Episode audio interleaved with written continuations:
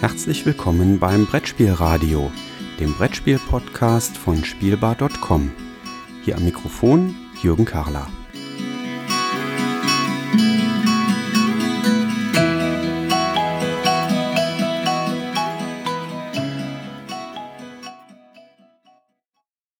Ja, liebe Zuhörer hier im Brettspielradio, herzlich willkommen zurück. Ich habe eine ganz tolle Gelegenheit. Ich sitze nämlich mit Anita Landgraf in Mallorca auf einer Finca, weil wir sind gerade gemeinsam beim äh, Gathering of Friends äh, von Klickenabend vom Andreas Buhlmann. Anita, herzlich willkommen hier im Brettspielradio. Danke für die Einladung. Man hört jetzt schon, ähm, du kommst aus Österreich. Ja.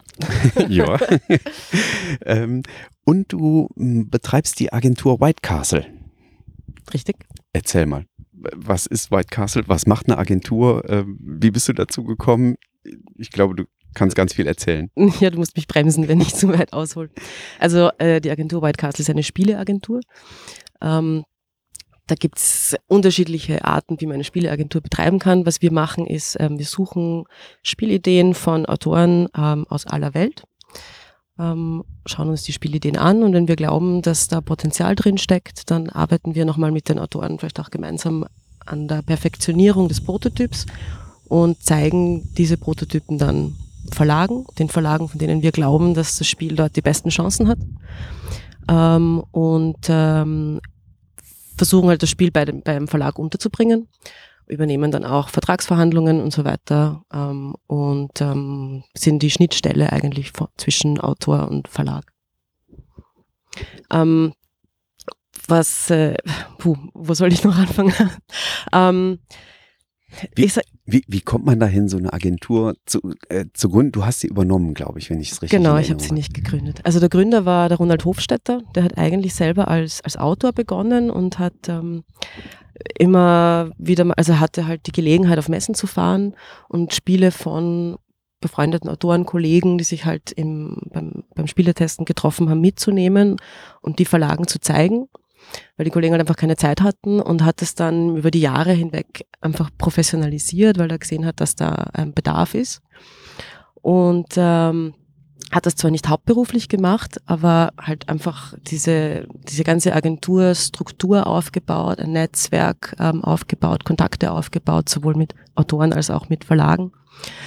Ähm, hatte auch aufgebaut, dass die Agentur für Hasbro zum Beispiel ähm, die Vorauswahl trifft ähm, von unaufgeforderten Spieleinsendungen in Europa. Ähm, was, glaube ich, so der, der Sprung war zur Internationalisierung auch von White Castle. Aber eigentlich ähm, ist er halt im Herzen ein Autor und ein Kreativer ähm, und hat mich aufgegabelt sozusagen ähm, beim, beim Autorenstammtisch, den White Castle schon seit ewigen Zeiten betreibt, ähm, weil in der Spielekneipe, wo sie den betrieben haben, jeden Montag, war ich als Kellnerin. Ähm, und wenn halt montags mal wenig los war, habe ich halt gefragt, ob ich so ein bisschen mitspielen darf und ob ich mittesten darf und ähm, habe dann irgendwie auch mal angefangen, so ihre, ihre ähm, Prototypenanleitungen zu lektorieren und so und irgendwann hat mich der Ronny gefragt, ob ich mitarbeiten mag. Und dann hatte ich halt so zwei Minijobs, einmal die Spielekneipe und einmal die Agentur und habe das Studio mal ein bisschen schleifen lassen dafür. Ähm, und habe ja dann halt irgendwann einmal die, die Gastro, also die, die Kneipe an den Nagel gehängt und bin dann voll bei White Castle, also voll, also mehr bei White Castle gewesen. Und äh, nach zwei Jahren hat mich der Ronny halt irgendwie so aufgebaut gehabt bis zu einem gewissen Punkt, wo ich glaube, dass er das schon die ganze Zeit ein bisschen geplant hatte und hat mich halt vor die Wahl gestellt, ob ähm, ich mir jetzt nochmal was anderes suche oder diese Agentur kaufe, übernehme. Und das war dann keine ganz einfache Entscheidung, aber eine Herzensentscheidung. Und ähm, genau, seit 2011 ist es jetzt meine Agentur. Das ist ja schon ein cooler Werdegang. Was hast denn du studiert? Politikwissenschaft. Politikwissenschaften, okay, ja, gut. Ähm, dann kann ich auch nachvollziehen, so hm, ist das wahrscheinlich erstmal so, okay, äh, ich kaufe jetzt eine Agentur, da hängt ja ganz schön viel so betriebswirtschaftlicher Quatsch hinten dran. Da muss man sich ganz schön einarbeiten dann wahrscheinlich, ne? Weil, also, Ja und nein. Also wie gesagt, es ist von Vorteil gewesen natürlich, dass ich, ähm, dass da vorgefertigte Strukturen sind. Also es gibt auch eine, oder ich habe eine Bürokraft mit übernommen, die sich um die Buchhaltung und so weiter kümmert, ist halt nur ein paar Stunden die Woche da. Aber die war halt schon eingearbeitet und wir kannten uns natürlich auch schon, weil ich, ja, waren ja Kolleginnen. Ähm, und ähm, die, die Wirtschaftskammer Wien hat mir einen kleinen Buchhaltungs-Crashkurs für Gründer zur Verfügung gestellt. Ähm, ja, klar, ähm, ist, es, ist es eine Umstellung, ähm, aber es war halt einfach schon so gut vorbereitet, dass ich das Gefühl hatte, ich kann das jetzt einfach mal ausprobieren. Ich habe auch einen, also weil ich habe jetzt keine finanziellen Ressourcen gehabt, auf die ich zurückgreifen konnte. Das hat mir so ein bisschen schlaflose Nächte bereitet und ich habe dann einen, einen Freund von einem Freund ähm, äh, vermittelt bekommen, sozusagen. Der Unternehmensberater ist eigentlich für so mega große Konzerne, der halt aber selber auch ein Spieler ist und gesagt hat, na komm, wir setzen uns mal zusammen und schauen uns das so an, was White Castle so bisher gemacht hat. Und, er hat gesagt, hey, schau, du wirst ja also soweit er das sieht, wird man jetzt mit diesen Brettspielen eher unwahrscheinlich reich. Aber dadurch, dass ich ja nicht produziere, habe ich halt jetzt auch keine enormen Kosten oder so. Und, und wenn ich das geil finde, dann soll ich das halt machen. Und das, ich werde jetzt nicht bis, wenn das jetzt in die Hosen geht, wäre ich nicht bis an mein Lebensende verschuldet. Kannst dann immer noch was machen, kannst dann immer noch dir andere Dinge suchen oder so. Hast es halt ausprobiert. Und das hat mir dann die Ruhe gegeben, dass ich sage, ja, fuck it, machen wir das. Dieses, äh, wie du das gerade so schön formuliert hast, ich kann das kaum selber in eigenen Worten darstellen, das merkt man aber auch an, wenn du mit den Autoren hier zusammensitzt und Spiele testest. Man merkt da richtig, dass du da Herzblut reinsteckst, dass du auch ein Verständnis dafür hast, dass das ja die, ja letztlich die Babys der Autoren sind. Übrigens, Jetzt muss ich gerade für unsere Hörer was dazu sagen. Wir waren jetzt hier eine Woche auf Mallorca. Wir sind jetzt heute am letzten Tag hier. Und die ganze Woche über sind keine Flugzeuge über diese Finca geflogen. Jetzt kommt gerade schon das zweite Flugzeug innerhalb von zehn Minuten über diese Was, Finca geflogen. Ja, die hört man jetzt relativ deutlich und die kriege ich auch nicht rausgefiltert, muss ich zugeben. Ja, da sitzt vielleicht schon der Uli drin, der ist ja schon abgereist. Ja, ich, nee, ich glaube, der ist sogar schon gelandet jetzt mittlerweile. Der musste heute ein bisschen früher weg, weil der auf die GenCon äh, fliegt. Da fliegst du aber nicht hin. Äh, du gehst Nein. jetzt nicht auf die amerikanischen großen Messen. Nein. Oder äh, du sagtest vorhin, du machst viel international für internationale Verlage. Vorhin wollte ich noch eine andere Frage stellen. Ach so, ja genau, äh, mach mal da erstmal weiter mit. Beim Spieletesten merkt man richtig, dass du mit den Autoren mitfieberst, du du vermittelst den Autoren, dass du ein Verständnis dafür hast, dass das gerade da deren Baby ist. Ähm, auch wenn das mal zerpflückt wird. Also wir haben hier ja auch durchaus den, den ein oder anderen Prototypen echt zerpflückt äh, und, hm. und harte Kritik gegeben. Das gehört halt dazu. Es macht aber ja auch natürlich gar keinen Sinn, da jetzt mit Kritik hinterm Berg zu halten. Wenn ein Prototyp Mist ist, dann ist der halt Mist. Ähm, aber du vermittelst den, also ich so als Außenstehender habe das an, an mehreren Stellen beobachtet, du vermittelst den Autoren wirklich ein ganz tolles Gefühl, so nach dem Motto, hey ja, das ist dein Baby und ich kann verstehen, wieso du daran hängst und das und das ist auch echt richtig gut, aber aufgrund der und der Sachen ist es doch ein doofer Prototyp letztlich. Ähm, aber guck mal, arbeite doch damit weiter, das finde ich total faszinierend. Du bringst da immer Positive Vibrations mit rein. Also du denkst immer sehr positiv und das fand ich, äh, fand ich sehr begeisternd und hast aber gleichzeitig auch eine kritische Distanz zu sagen, ja, das und das, das geht aber nicht, das funktioniert nicht. Ähm, hat das einfach ein paar Jahre gedauert, bis du an der Stelle warst? Weil das kann man, also ich könnte das jetzt mhm. nicht so aus dem Stegreif äh, mit dieser Präzision, wie die du mit den Prototypen gearbeitet hast und mit den Autoren auch kommuniziert hast. Das fand ich schon sehr faszinierend. Mhm. Hat, hat der Ronald dich an die Hand genommen und gesagt, du, pass mal auf, so macht man das in der Kommunikation oder ist das echt ein Naturtalent? Äh, du kannst jetzt bei beidem Ja sagen. Ja und Ja. ja. Ist natürlich schwierig, jetzt das so, so konkret zu sagen. Also natürlich ist das ein Prozess, natürlich ist ein Lernprozess, ähm, den man hat. Ich glaube, ähm, was nicht schadet, ist, ähm, dass ich seit ich äh, 17 bin in der Gastro war und mit unterschiedlichsten Charakteren auch in so Landkneipen gearbeitet habe. Ähm, und ich glaube, man kriegt dann ein ganz gutes äh, Gefühl dafür, was, wie man mit wem am besten kommuniziert, ähm, weil nicht jeder jede Information gleich aufnimmt oder auf die gleiche Art aufnimmt. Ähm, und ich glaube, dass es auch viel ist, dass als Agentur wir halt ja auf beiden Seiten stehen und noch auf der Seite. Also ich, die Spiele, die wir im Portfolio haben, also die sind ja auch irgendwo ein bisschen meine Babys dann natürlich, ja. Ähm, und ähm, und ich, ich, ich zeige diese Spiele Redakteuren und krieg, krieg Feedback und bin vielleicht auch mal enttäuscht ähm, und versuche halt die Enttäuschung ein bisschen auszublenden, um dieses Feedback produktiv zu verarbeiten. Und auf der anderen Seite sehe ich dann, gebe ich dann halt so ein Feedback an Autoren und sehe halt deren Enttäuschung und äh, wie die versuchen damit umzugehen oder wie gut sie das können oder auch nicht.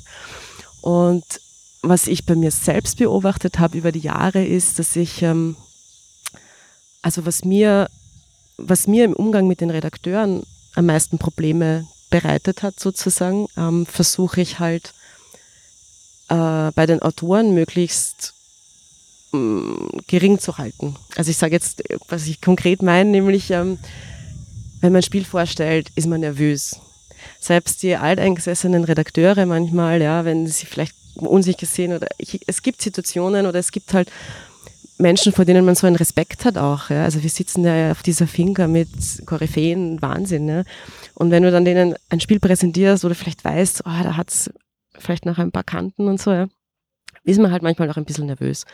Und, und das ist mir an mir selber aufgefallen, dass ich vor allem bei eben so gewissen Leuten, vor denen ich so einen Respekt habe, ähm, oder auch wenn ich das Gefühl habe, in dem Spiel ist noch nicht alles so ganz rund, dass ich halt einfach nervös bin und das hat dann eine Auswirkung darauf, wie ich das Spiel erkläre. Und am Ende des Termins denke ich mir dann so, oh fuck, ich habe das komplett falsch erklärt oder halt irgendwie habe ich mich in irgendwas verstrickt. Und wenn ich es besser erklärt hätte, hätte der Redakteur vielleicht das Besondere besser erkannt oder so. Ja. Und deswegen versuche ich, den Spieleautoren, soweit es irgendwie geht, diese Nervosität zu nehmen. Mhm. Also, dass sie sich wohlfühlen und was mir dann oft auffällt, ist, dass man dann manchmal durchdringt zu dem Besonderen, dass die Autoren dann manchmal vergessen, irgendwie auch noch zu erklären oder so. Manchmal ver vergisst man halt eine Regel zu erklären, weil, weil das ja das Besondere ist, dass ja eh jeder sehen muss, aber sieht man halt nicht immer. Ich weiß nicht, ob ich das jetzt so gut erklärt habe. Also ja, ja, doch. Unterm Strich, ähm, ich, ich möchte, dass, dass jeder ein gutes Gefühl hat, äh, wenn er mit mir im Termin sitzt, weil ich glaube, dass dann also natürlich ist es immer gut, eine angenehme Atmosphäre zu haben. Und, und, ähm, und es ist, es fällt auch Nicht-Profis leichter, dann ähm, das rüberzubringen, was sie rüberbringen wollen. Das ist der Punkt. Aber es provoziert auf der anderen Seite ja auch so eine gewisse Gefahr, dass ein Autor so eine gewisse ja, Renitenz an den, an den Tag legt vielleicht Kritik von dir aufnimmt äh, und eine halbe Stunde später wieder da stehen, sagt, hier, ich habe das eingearbeitet, jetzt ist es perfekt, ähm, wo soll ich unterschreiben? Das, also, Nein, das, das ist ein ich, Unterschied. Kann ich mir schon vorstellen. Das ist ein Unterschied. Okay. Also ich bin nämlich, ich halt überhaupt nicht hinterm Berg mit, mit Kritik am Spiel. Ähm, und auch, also ich sage auch sehr häufig mal ähm, zu Autoren, lass es einfach. Lass das Spiel. Also leg's mal weg mach mal irgendwas anderes, schließ das mal ab für dich, anstatt da jetzt irgendwie an, an so Mini-Details rumzubauen, obwohl dir alle sagen so, hm, es fehlt noch was. Wenn du die Idee jetzt nicht hast, hast sie halt jetzt nicht. Ja, dann fang doch was Neues an. Also es ist so, wir arbeiten ja viel mit Newcomern und ich, ich gehe nicht auf Veranstaltungen wie zum Beispiel zum Spielautorentreffen nach Göttingen oder so, um, um das eine geile Spiel zu finden, sondern ich suche eigentlich auch Autoren, und wir, wir sind für sehr viele Erstveröffentlichungen von Autoren verantwortlich, weil wir halt im Gegensatz zu einer Redaktion uns mehr Zeit nehmen können, ähm, auch an der Fähigkeit der Autoren zu arbeiten und mit ihnen gemeinsam das zu schärfen, ein Verständnis dafür. Und da muss man halt auch hart sein. Und ich, du hast mich jetzt wahrscheinlich immer nur so im, im, im Beispielmodus erlebt, aber ich kann mich an Situationen erinnern, wo ich halt bei einem Auto echt wirklich physisch auf den Tisch kaut habe und gesagt habe, nein, das meine ich nicht. Ja. Ähm, und ja, also so bin ich auch. das kann ja, auch mal passieren. Ich glaube, so muss man sein, wenn man in, in der Position ist, dass du ja die Vermittlungsarbeit äh, da übernimmst ähm, und eben zwischen Verlag und Autor ja aktiv wirst. Ja. ja. also wie gesagt, also ich, ich mag das ja gern. Also ich treffe mich sowohl gern mit den Redakteuren als auch mit den Autoren. Ich mag diese beiden Seiten gleichermaßen. Ähm, und ich versuche immer so weit wie möglich vorzudringen, was, was, was sieht denn der Autor in diesem Spiel, damit ich auch analysieren kann, was ist ihm wichtig. Dann weiß ich auch, wenn ich jetzt was anspreche, was ihm total wichtig ist, muss ich das anders sagen, als wenn ich weiß, das ist nur irgendein Detail, das ist ihm eh ein bisschen wurscht, das ist halt so passiert, das gibt's ja auch im Entwicklungsprozess. Dann kann ich das viel schneller vermitteln, ja, mit so, naja, brauchst du das dringend? Wenn ich das zu einem Element sage, das ihm egal ist, ähm, sage ich das anders, als wenn das für den Autor das Kernelement ist. Und ich glaube, darum geht's auch ein bisschen, das zu herauszufinden. Spannend. Also die Tätigkeit an sich finde ich spannend und auch äh, deine Geschichte dazu finde ich total spannend, ähm, wie du dann auch dahin gekommen bist.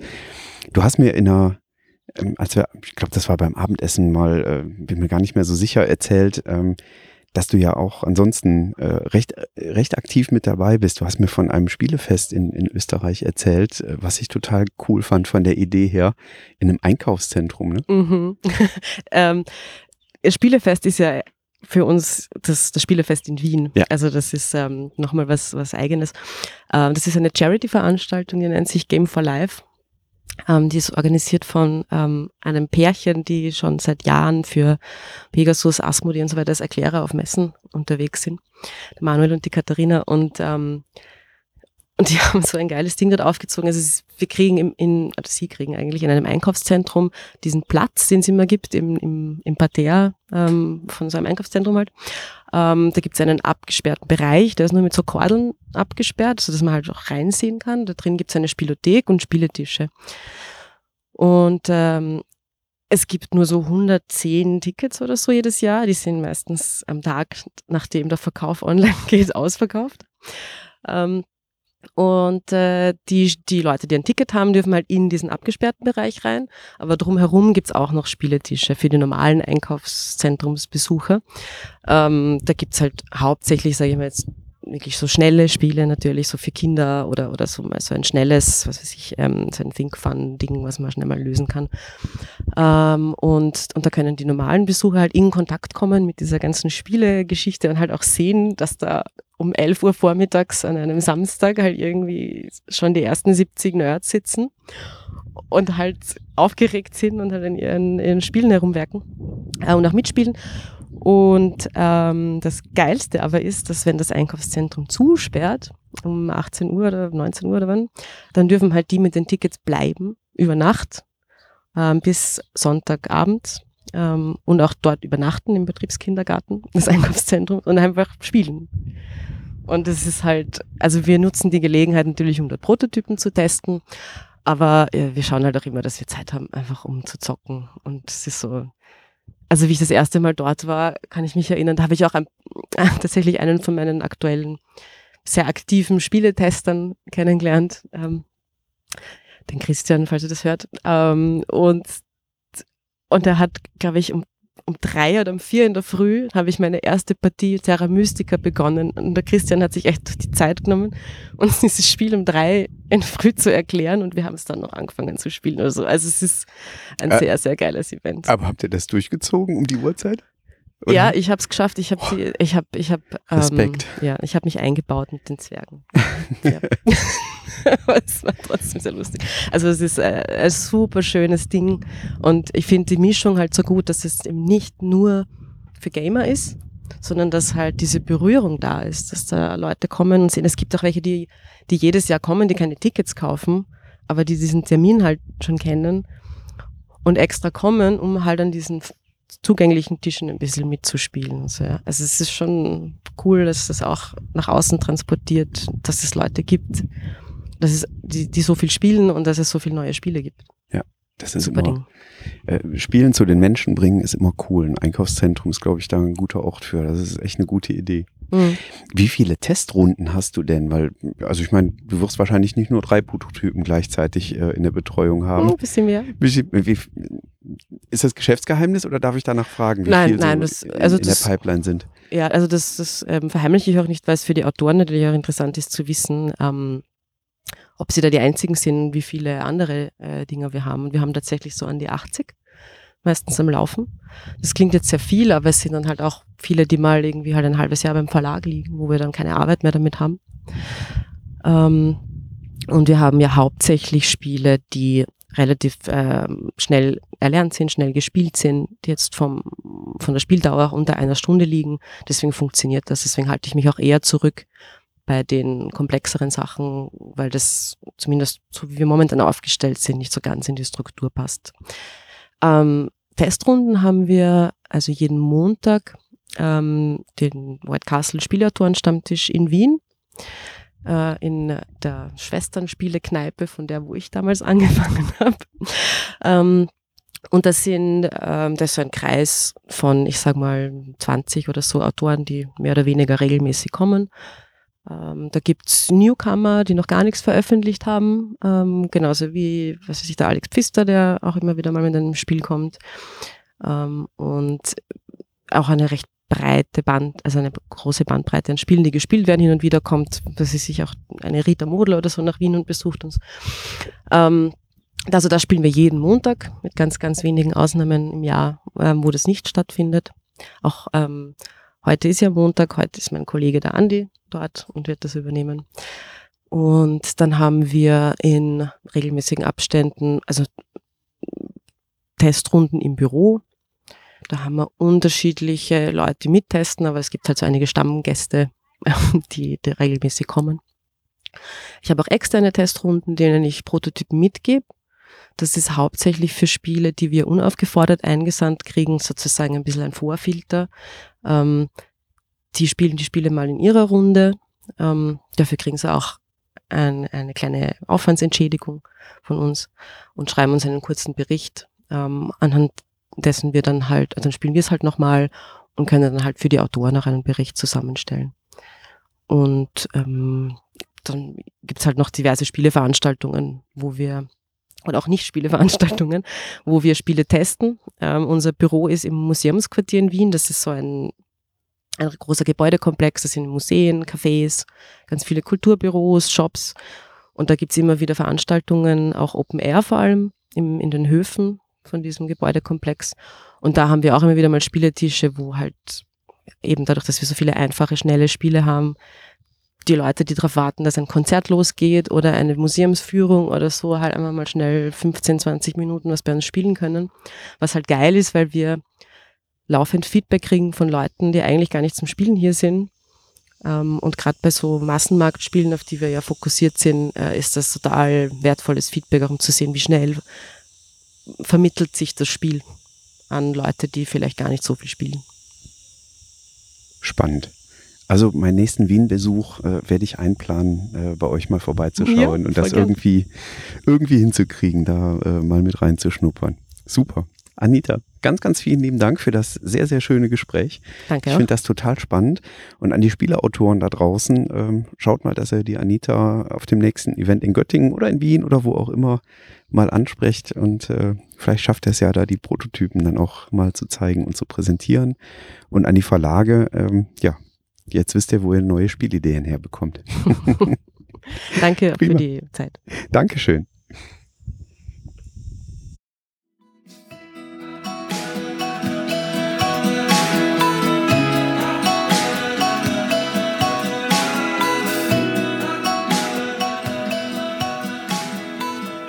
Vielen Dank fürs Zuhören. Feedback, Fragen und Anregungen bitte gerne an die E-Mail-Adresse info@spielbar.com als Kommentar direkt auf der Webseite spielbar.com oder in den Twitter-Feed spielbar-com.